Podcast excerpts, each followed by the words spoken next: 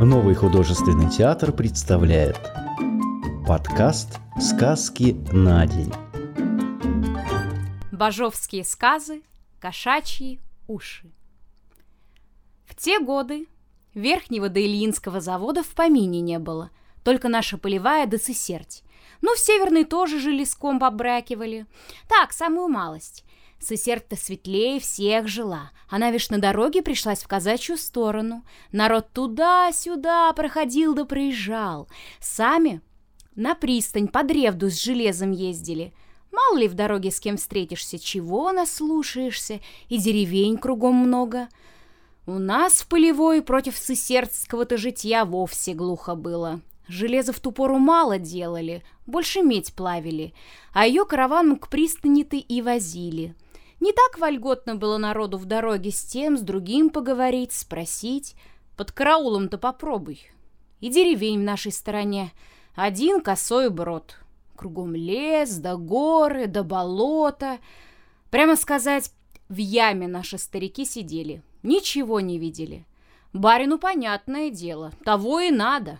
Спокойно тут, а в Сысерде поглядывать приходилось. Туда он и перебрался. В Сысерде главный у него завод стал. Нашим-то старикам только стражи прибавил, да строго-настрого наказал прислушникам. Глядите, чтобы народ со стороны не шлялся, и своих покрепче держите. А какой тут пришлый народ, коли вовсе на устранении наш завод стоит — Сысер дорогу прорубили, конечно, только она в те годы, сказывают, шибко худая была. По болотам пришлась, слани верстами. За неволю брюхо заболит, коли по жердинку потрясет. Да и мало тогда ездили по этой дороге. Не то что в нынешнее время, взад да вперед.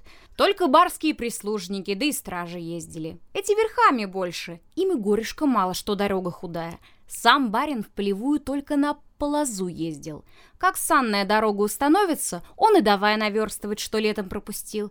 И все норовил нежданно-негаданно налететь. Уедет примерно вечером, а к обеду на другой день уже опять в полевой. Видно, подловить его кого-нибудь охота была. Так все и знали, что зимой барина на каждый час жди. Зато по колесной дороге вовсе не ездил. Не любо ему посланием-то трястись, а верхом, видно, не способна. В годах, сказывают, был. Какой еще верковой? Народу до зимы-то и полегче было. Сколь ведь приказчик не лютует, а барин приедет и еще вину поищет.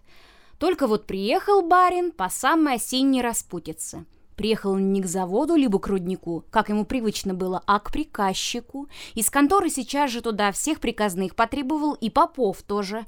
До вечера приказные пробыли, а на другой день барин уехал в Северну. Оттуда в тот же день в город поволокся. По самой грязи ты приспичило ему. И обережных с ним что-то вовсе много. В народе и пошел разговор. Что за штука? Как бы дознаться? — по теперешним временам это просто. Взял да сбегал либо в сосерть, а при крепости-то как? Заделье надо найти, да и то не пустит. И тайком тоже не уйдешь. Все люди на счету, в руке зажаты. Но все ж таки высказался один парень. Я, говорит, вечером в субботу, как с горы поднимут, в сысерть убегу, а в воскресенье вечером прибегу. Знакомцы там у меня. Живо все разузнаю. Ушел, да и не воротился. Мало погодя, приказчику сказали, а он ухом не повел искать парня-то. Тут и вовсе любопытно стало, что творится. Еще двое ушли, и тоже с концом. В заводе только то и нового, что по три раза на дню стала стража по домам ходить, мужиков считать. Все ли дома? В лес кому понадобится за дровами, либо за сеном на покос, тоже спросись. Отпускать стали грудками и со стражей. «Нельзя, — говорит приказчик, — поодиночке-то. Вон уж трое сбежали. И семейным в лес ходу не стало. На дорогах заставы приказчик поставил, а стражи у него на подбор. Ни от одного толку не добьешься. Тут уж как в рот положено стало, что в сысердской стороне что-то деется, и шибко им барским приставникам-то не по ноздре. Зашептались люди на заводе и на руднике. Что хочешь, а узнать надо. — Одна девчонка из руднишных и говорит, «Давайте, дяденька, я скажу. Баб-то ведь не считают по домам. К нам вон с бабушкой вовсе не заходят. Знают, что в нашей избе мужика нет. Может, и в сесерте эдак так же. Способнее мне узнать-то.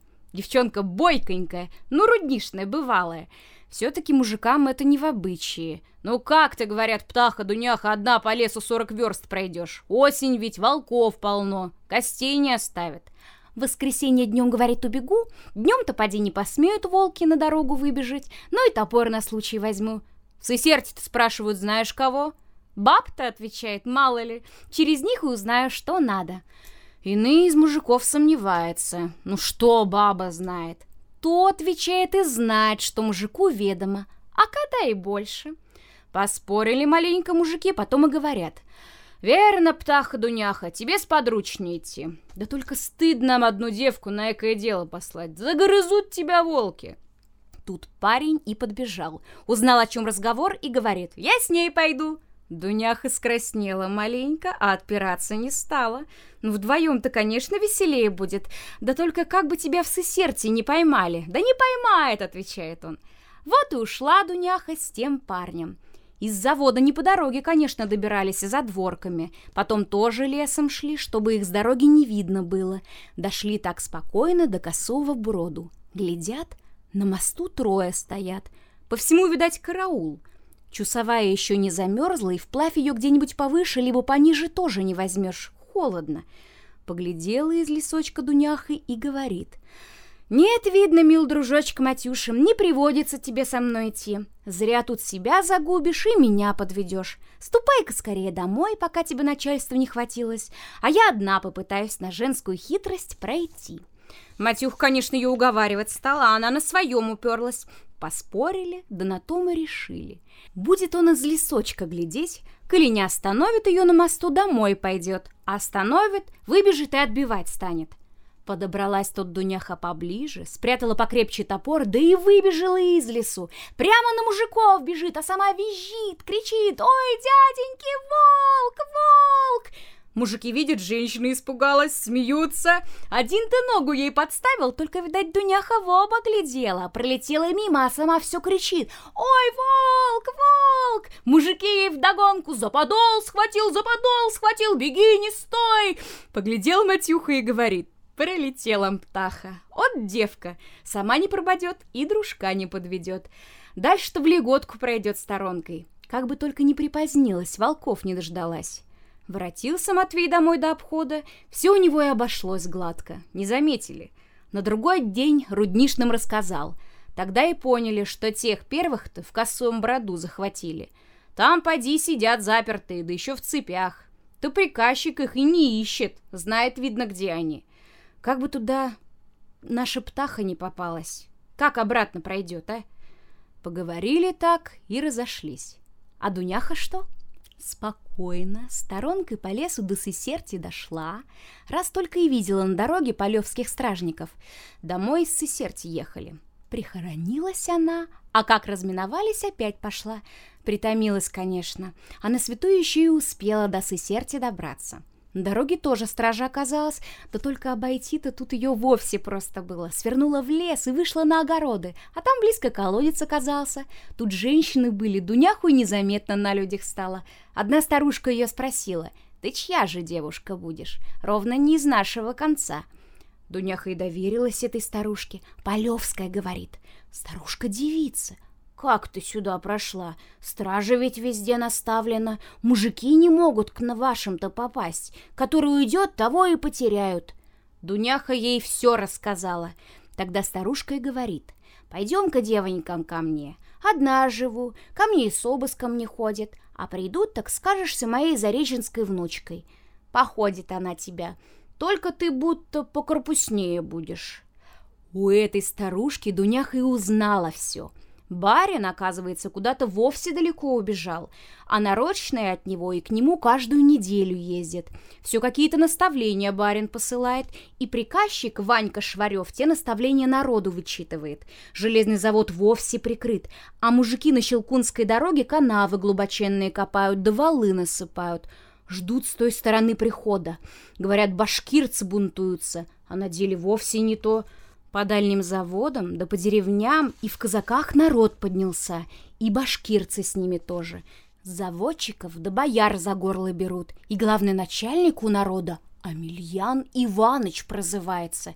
Кто говорит, он царь, кто из простых людей, только народу от него воля, а заводчиком да баром смерть.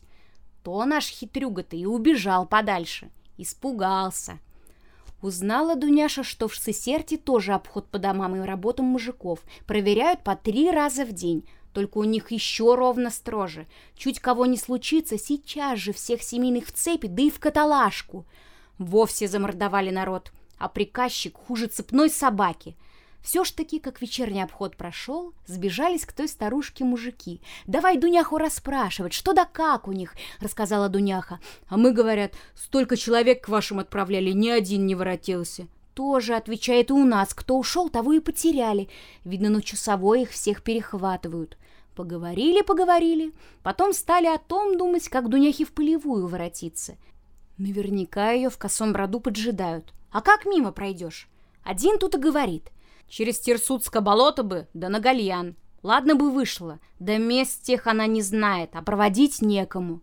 Не уж у нас смелых девок не найдется, говорит тут хозяйка. Тоже поди-ка, их не пересчитывают по домам. А на Терсудском за клюквой многие бывали. Проводят. Ты только дальше-то расскажи ей дорогу, чтобы не заблудилась, да не опоздала. А то волкам на добычу угодит. Ну, тот и рассказал про дорогу. Сначала, дескать, по Терсудскому болоту, потом по речке Мочаловки на болото Гальян. Оно к самой Чусовой выходит. Место тут узкое, переберутся как-нибудь. А дальше полевские рудники пойдут. Если, говорит, случится опоздниться, тут опаски меньше. По тем местам от Гальяна до самой Думной горы земляная кошка похаживает. Нашему брату она не вредная, а волки ее побаиваются, если уши покажет. Не шибко к тем местам льнут. Только на это тоже не надейся. Побойче беги, чтобы засветло к заводу добраться. Может, про кошку-то разговор пустой? Кто ее видел? Нашлись, конечно, смелые девки. Взялись проводить до Мочаловки. Утром еще потемно за завод прокрались мимо охраны. Не сожрут нас волки кучей-то, побоятся поди. Раньше домой воротимся, а ей гости-то наши так лучше будет. Идет эта девичья команда, разговаривает так-то. Мало погоди и песенки запели. Дорога бывалая, хаживали на Терсуцко-то за клюквой. Что им не петь-то? Дошли до Мочаловки, прощаться с Дадуняхой стали. Время еще не позднее, день солнечный выдался.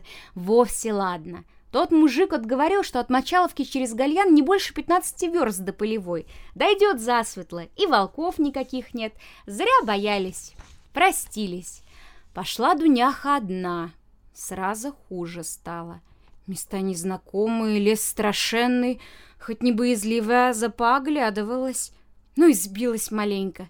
Пока путалась да направлялась, глядишь, и к потемкам дело подошло. Во всех странах заповывали.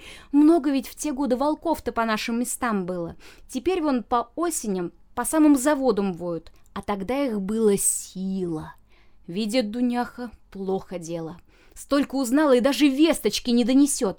И жизнь свою молодую тоже жалко. Про парня-то того, про Матвея-то вспомнила. А волки вовсе близко. Что делать? Бежать? Сразу налетят в клочья, разорвут. На сосну залезть? Все едино дождутся, пока не свалишься.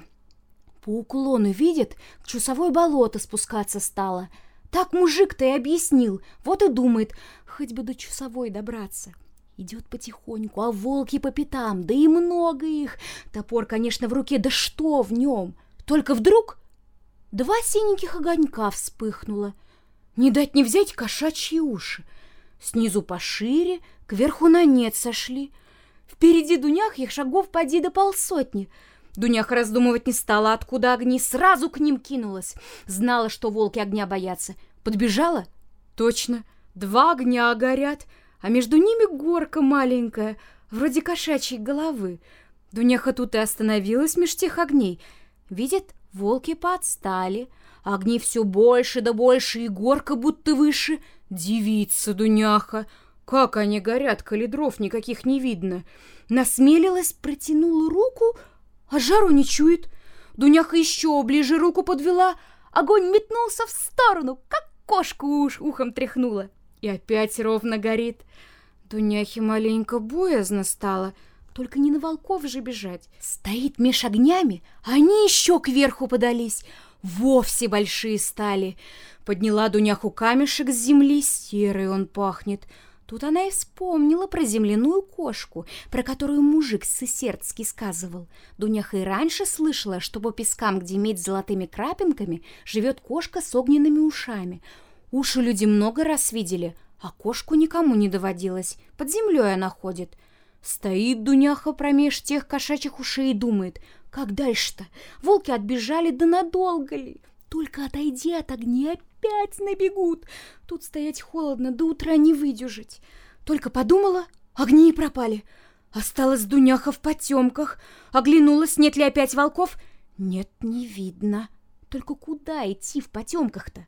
А тут опять впереди огоньки вспыхнули. Дуняха на них и побежала. Бежит, бежит, а догнать не может. Так и добежала до часовой реки. А уж уж на том берегу горят. Ледок, конечно, тоненький, ненадежный, да разбирать не станешь. Свалила две жердинки легоньких, с ними и стала перебираться. Переползла с грехом пополам, ни разу не провалилась, хоть шибко потрескивала. Жердинки-то ей подсобили. Стоять не стала, побежала дальше за кошачьими ушами, пригляделась все-таки к месту, узнала. Песочный это, рудник был, случалось ей тут на работе бывать. Дорогу одна бы ночью нашла — а все за ушами бежит. Сама думает, уж если они меня из такой беды вызволили, так неужто неладно заведут? Подумала, огни выметнула, ярко загорели, так и переливаются, будто знак подают. Так, девушка, так, хорошо рассудила. Вывели кошачьи уши Дуняху на Поваринский рудник, а он у самой Думной горы. Вон в том месте был, прям сказать, в заводе. Время ночное, Пошла Дуняха к своей избушке, с опаской, конечно, пробирается, чуть где люди прихоронятся. То за воротный стол притаится, а то и через огород махнет. Подобралась так к избушке и слышит, разговаривают. Послушала она, поняла, караулит кого-то. А ее и караулили. Старуху-бабушку пригащик велел в ее избушке за постоянным караулом держать. Сюда, думает, Дуняха явится, коли обратно прокрасться посчастливится. Сам этот караул проверял, чтобы ни днем, ни ночью не отходили. Дуняха этого не поняла, только слышит, чужой кто-то у бабушки сидит. Побоялась показаться, а сама замерзла, вот не втерпешь просто. Вот она и прокралась проулком к тому парню-то, ну, к Матвею, с которым до косову броду шла. Стукнула тихонько в окошко, а сама притаилась. Тот выбежал за ворота. «Кто?» Ну, она и сказалась. Обрадовался парень. «Иди, — говорит, — скорее в баню, топлена она. Там тебя и прихороню, а завтра понадежнее место найдем». Запер Дуняху в теплой бане, а сам побежал надежным людям сказывать. Воротилась Дуняха, прилетела птаха. Живо сбежались, расспрашивать стали. Дуняха все им рассказала. В конце и про кошачьи уши упомянула. «Кабы не они, сожрали бы меня волки!» Мужики это мимо пропустили. Притомилась, думают, наша птаха, вот и помстилась ей. Давай-ка, говорят, поешь да ложись спать. Мы покараулим тебя до утра, а то обмозгуем, куда лучше запрятать. Дуне того и надо. В тепле ты ее разморила, еле сидит. Поела маленько и уснула. Матюха, да еще человек пять парней на карауле остались. Только время ночное тихое, а Дуняха вон какие вести принесла — Парни, видно, и запоговаривали громко. Ну и другие люди, которые слушать приходили, тоже не утерпели. Тому другому сказать, посоветовать, что делать. Одним словом, беспокойство пошло. Обходчики и заметили. Сразу поверку давай делать. Того нет, другого нет. А у Матвея пятеро чужих оказалось. Зачем пришли? Те отговариваются, конечно, кому что на ум пришло. Не поверили обходчики, обыскивать кинулись. Парням делать нечего, за колье взялись. Обходчики, конечно, вооруженные, только в потемках. Колом-то способнее. Парни и ухайдакали их. Только на место тех обходчиков другие набежали. Втрое либо в четверо больше. Парням, значит, поворот вышел. Одного застреляли обходчики, а другие отбиваются все ж таки. Дуняха давно соскочила, выбежала из бани, глядит, над думной горой два страшенных синих огня поднялись. Ровно кошка за горой притаилась, уши выставила. Вот-вот на завод кинется. Дуняха кричит. «Наши огни-то руднишные! На их, ребята, правьте!» лес! И сама туда побежала. В заводе сполох поднялся, на колокольне в набат ударили, народ повыскакивал. Думают, за горой пожар, побежали туда. Кто ближе подбежит, тот и остановится, боятся этих огней.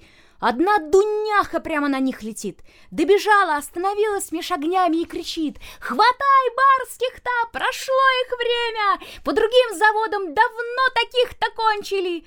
Тут обходчикам и всяким стражникам туго пришлось. Известно, народ грудкой собрался. Стража побежала кто куда. Только далеко ли уйдешь от народа-то? Многих похватали, а приказчик угнал таки по городской дороге. Упустили, оплошка вышла. Кто в цепях сидел, тех высвободили, конечно. Тут огни и погасли. На другой день весь народ на Думной горе собрался. Дуняха и обсказала, что в Сесерте слышала. Тут иные стариков больше сумлеваться стали. Кто его знает, что еще выйдет? Зря ты нас вечер обнадежила. Другие опять за Дуняху горой. Правильная девка, так и надо. Чего еще ждать? Надо самим к людям податься, у коих этот Амельян Иванович объявился. Которые опять кричат. В косой брод сбегать надо. Там поди наши-то и сидят. Забыли их. Ваташка парней сейчас и побежала. Сбили там стражу, вызволили своих, да еще человек пять сесердских. Ну и народ в косом броду весь подняли. Рассказали им, что у людей-то делается. Прибежали парни домой, а на Думной горе все еще спорит. Старики без молодых-то вовсе силу забрали, запугали народ, только и твердят. Ладно ли мы вечер наделали, стражников насмерть побили. Молодые кричат, так им и надо. Сидельцы тюремные из косого-то броду на этой же стороне, конечно. Говорят старикам, коли вы испугались, так тут и оставайтесь, а мы пойдем свою правильную долю добывать. На этом и разошлись. Старики на свою беду остались, да и других подкнут подвели. В скорости приказчик с солдатами из города пришел, из Сесерти тоже стражи нагнали. Живо зажали народ. Хуже старого приказчик лютовать стал, да скоро осекся. Видно, прослышал, что неладное для себя. Стал стариков тех, кое с пути народ сбили, задабривать всяко. Только у тех спины-то не зажили, помнят, что оплошку сделали. — Приказчик видит, косо поглядывают. Сбежал ведь. Так его с той поры в наших заводах и не видали. Крепко, видно, запрятался. А может, и попал в руки добрым людям. Свернули башку. А молодые тогда с думной горы-то в леса ушли. Матвей у них вожаком стал. И птаха-дуняха с ним улетела. Про эту пташку удалую много еще сказывали, да я не помню. Одно в памяти засело. Про Дуняхину плетку. Дуняха, сказывают, в наших местах жила и после того, как Амельян Ивановича бары сбили и казнить увезли. Заводское начальство сильно охотилось поймать Дуняху, да все не выходило это дело. А она нет-нет и объявится в открытую где-нибудь на дороге, либо на руднике каком. И всегда, понимаешь, на соловеньком коньке, и конек такой, что не догонишь. Налетит этак нежданно-негаданно, отвозит кого и надо башкирской камчой, и нет ее. Начальство переполошится, опять примутся искать Дуняху, а она, глядишь, в другом месте объявится, и там какого-нибудь рудничного начальника плеткой уму-разуму учит. Как, значит, с народом обходиться? Иного до того огладит, что долго встать не может. Камчой с лошади известно не то, что человека можно свалить, волка насмерть забить можно, если кто умеет, конечно. Дуняха, видать, понавыкла камчой орудовать, надолго свои памятки оставила и все сказывают по делу. А пуще всего тем рудничным доставалось, кое маленьких девчонок утесняли. Этих вовсе не щадило. На рудниках таким случалось грозили. Гляди, как бы тебя Дуняха камчой не погладила. Стреляли, конечно, в Дуняху не один раз, да она, видно, на это счастливой родилась. И в народе еще сказывали, будто перед стрелком кошачьи уши огнями замелькают, и Дуняхи не видно станет. Сколько в этих словах правды, про то никто не скажет. Потому сам не видел, а стрелку как поверить? Всякому поди-ка не мило, коли он пульку в белый свет пустит. Всегда какую-нибудь отговорку на этой случай придумает. Против, дескать, солнышко пришлось, мошка в глаз попала, потемнение в глазах случилось, комар в нос забился и в причинную жилку как раз на ту пору и уколол. Ну, мало ли, как еще говорят. Может, какой стрелок и приплел огненные уши, чтобы свою неустойку прикрыть. Все-таки не столь стыдно. С этих слов, видно, разговор и пошел. А то, может, ты впрямь, Дуняха, счастливая на пулю была. Тоже ведь недаром старики говорят, смелому случится на горке стоять. Пули мимо летят, боязливый в кустах захоронится, а пуля его и найдет. Так и не могло заводское начальство от Дуняхиной плетки свою спину наверняка отгородить. Сам барин, сказывают, боялся, как бы Дуняха его не огрела. Только она тоже не без смекалки орудовала. Зачем она с одной плеткой кинется, коли при барине всегда обережных сила и каждый оборужен? Другие выпуски подкаста ищите в популярных библиотеках подкастов по поисковому запросу «Сказки на день», а также в социальных сетях в группах Нового художественного театра, где найдете еще много чего интересного.